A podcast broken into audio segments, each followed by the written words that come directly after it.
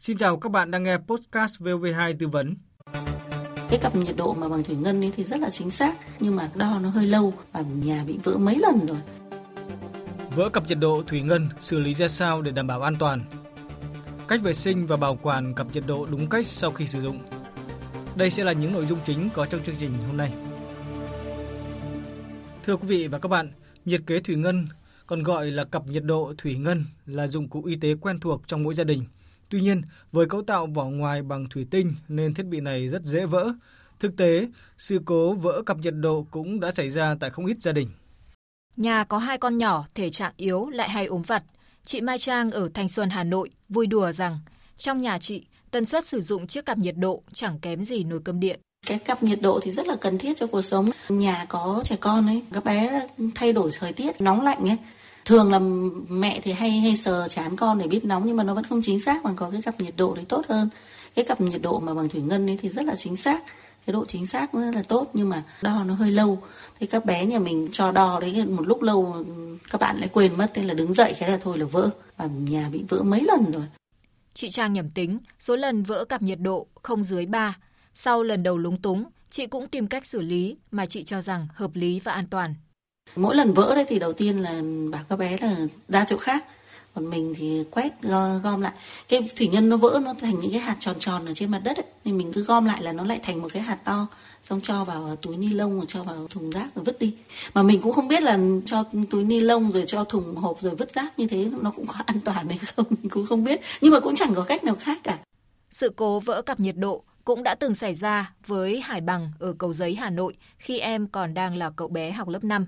Hôm đó thì em vừa ngồi toilet vừa cảm nhiệt độ thì lúc đứng dậy tay cũng lỏng lỏng nên là rơi mất cảm nhiệt độ. Rơi ra thì có rất là nhiều cái hạt tròn nhỏ nhỏ nó màu bạc bạc bắn xuống lên nhà tắm ấy. Em sợ bị bố mẹ mắng nên là em cũng lấy dép đẩy hết xuống lỗ cống ạ. Đối với nhà anh Lâm ở Thanh Xuân, Hà Nội, sự cố vỡ cặp nhiệt độ không phải do sự chủ quan, hiếu động của con trẻ mà lại xuất phát từ hành động vẩy nhiệt kế khi anh chuẩn bị cặp nhiệt độ cho con. Vẩy nhiệt độ thì cũng phải rất là cẩn thận Thông thường thì tôi khi vẩy nhiệt độ tôi đều bịt cái ngón tay vào cái đầu cái cặp nhiệt độ vẩy để cho khỏi rơi. Tuy nhiên cũng có những cái lúc vội thì cũng vẩy làm cho cái cặp nhiệt độ đập vào cái ghế ở bên cạnh vỡ tung tóe ra. Nên tôi cũng yêu cầu con ra khỏi nhà để tiến hành vệ sinh dọn dẹp. Khi cặp nhiệt độ vỡ mà không biết hoặc biết nhưng thu dọn không đúng cách, nó sẽ trở thành hiểm họa cho cả gia đình.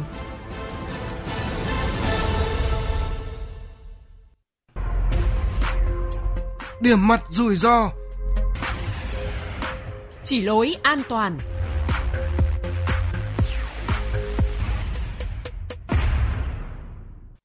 Thưa quý vị và các bạn, khi cặp nhiệt độ bị vỡ, thủy ngân bị lọt ra ngoài và gây nguy hiểm cho những ai hít phải. Vậy cần phải xử lý ra sao để có thể hạn chế tối đa những tác hại của thủy ngân?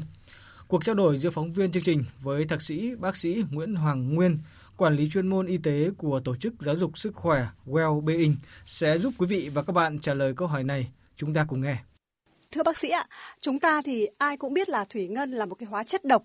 À, tuy nhiên trong trường hợp mà cặp nhiệt độ bị vỡ với một cái lượng nhỏ thủy ngân như vậy thì à, nguy hại cụ thể ra sao ạ?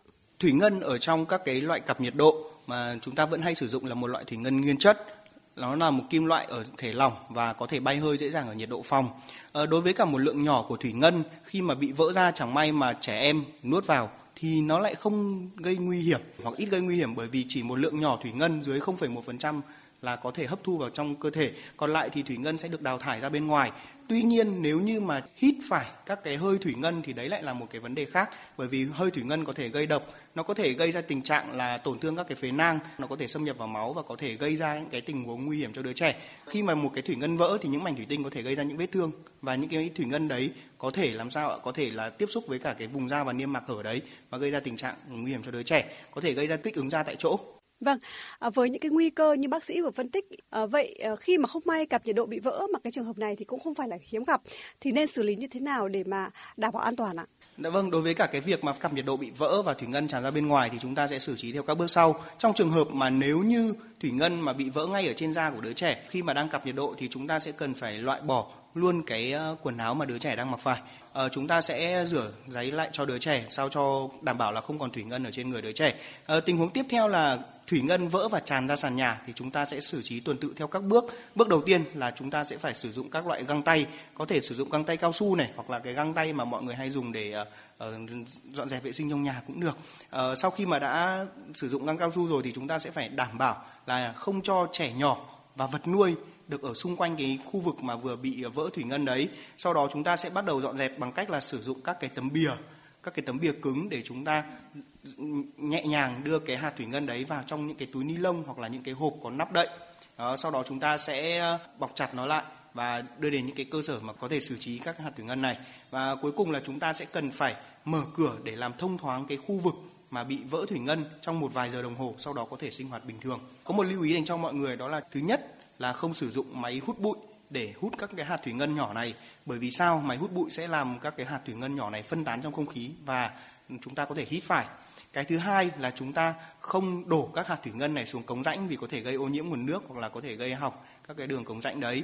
Và thứ ba là đối với cả những cái vật dụng mà chẳng may chúng ta đã bị uh, dính cái hạt thủy ngân này rồi thì chúng ta không cố gắng là tìm cách uh, sử dụng lại. Vâng, à, vỡ cặp nhiệt độ thủy ngân là một cái sự cố không mong muốn và có lẽ tốt hơn là phòng bệnh hơn chữa bệnh. Vậy thì bác sĩ có khuyến cáo gì ạ?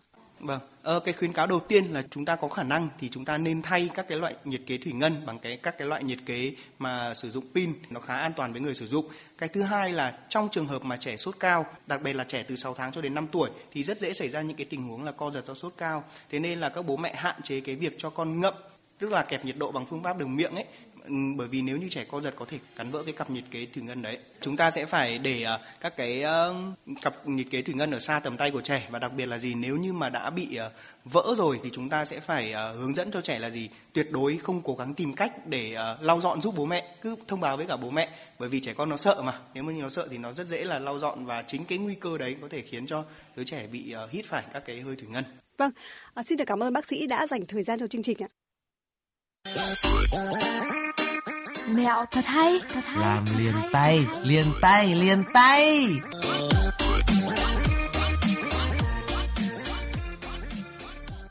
Quý vị và các bạn thân mến, sau mỗi lần sử dụng, bạn đã biết cách vệ sinh cặp nhiệt độ ra sao cho đúng cách. Đừng bỏ qua những phút cuối của chương trình. Những thông tin ngay sau đây sẽ rất hữu ích đối với quý vị và các bạn. Cần phải vệ sinh nhiệt kế sau khi sử dụng. Nhiệt kế sau khi sử dụng cần được làm sạch và vệ sinh sạch sẽ. Việc lau chùi và vệ sinh sạch sẽ không chỉ giúp nhiệt kế của bạn sạch và đảm bảo cho sức khỏe mà còn giúp tránh gây sai số và hư hỏng sau này. Cách vệ sinh nhiệt kế Tất cả các loại nhiệt kế đều không có khả năng chống thấm. Chính vì vậy, bạn không được rửa nhiệt kế trực tiếp dưới nước. Đối với các nhiệt kế thủy ngân, bạn dùng khăn mềm lau nhiệt kế. Nếu đầu nhiệt kế đo bị bẩn, bạn sử dụng một chiếc khăn mềm, sau đó thấm một ít dung dịch cồn rồi lau nhẹ nhàng lên đầu đo nhiệt. Các loại nhiệt kế điện tử cũng phải được vệ sinh tương tự. Hãy chắc chắn rằng nhiệt kế của bạn luôn được khô ráo và sạch sẽ sau khi sử dụng. Cách bảo quản nhiệt kế Khi mua nhiệt kế về, đừng nên vứt hộp giấy đi. Hộp giấy sẽ giúp bạn bảo quản nhiệt kế, chống bụi và ẩm tốt. Ngoài ra, việc bảo quản trong hộp còn giúp tránh va đập và hư hỏng nhiệt kế. Để tránh gây sai số và hư hỏng nhiệt kế, bạn cần bảo quản nhiệt kế ở nơi thoáng mát, khô ráo, tránh ánh nắng trực tiếp từ mặt trời, tránh hóa chất, không để cạnh các thiết bị điện tử, các thiết bị có sóng siêu âm.